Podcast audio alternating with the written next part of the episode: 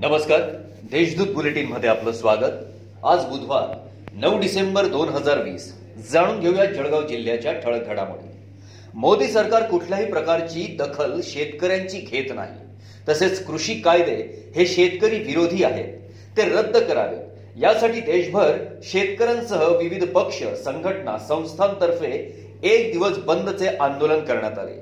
यावेळी दुकानदार मार्केट व इतर संस्थांनी उत्स्फूर्तपणे भाग घेतला व बंद यशस्वी केला. तब्बल आठ महिन्यांनंतर शाळेची घंटा वाजली आणि विद्यार्थ्यांचा किलबिलाट आठ महिन्यांनंतर ऐकायला मिळाला.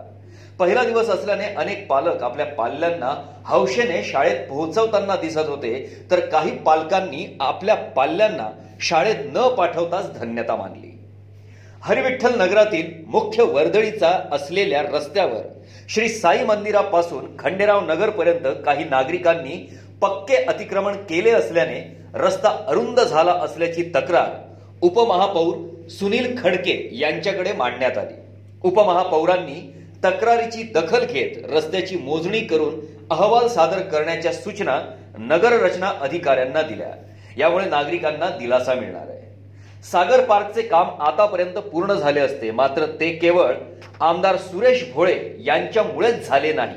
तसेच वॉटर ग्रेजचे काम सत्ताधाऱ्यांच्याच काळात मंजूर झाल्याचे पत्रकार परिषदेत नितीन बर्डे व अनंत जोशी यांनी स्पष्ट करीत आमदार भोळे यांची नार्को टेस्ट करा अशी मागणीही त्यांनी यावेळी केली आहे. जिल्ह्यात मंगळवारी पुन्हा नव्याने चौतीस रुग्ण आढळून आले आहेत.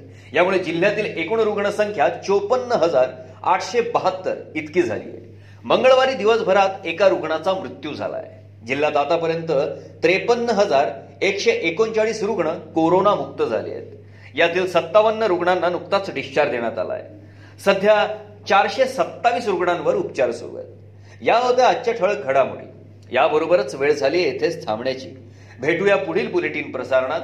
तोपर्यंत संक्षिप्त बातम्या आणि ताज्या घडामोडींसाठी देशदूत डॉट कॉम या संकेतस्थळाला भेट द्या. धन्यवाद.